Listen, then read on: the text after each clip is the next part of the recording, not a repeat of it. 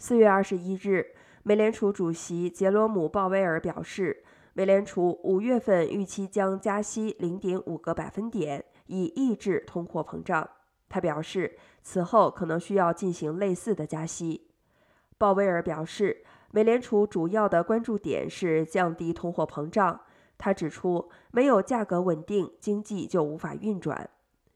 根据美国商务部发布的数据，截至三月份，除食品和能源外的其他核心商品价格在一年内上涨了百分之五点三。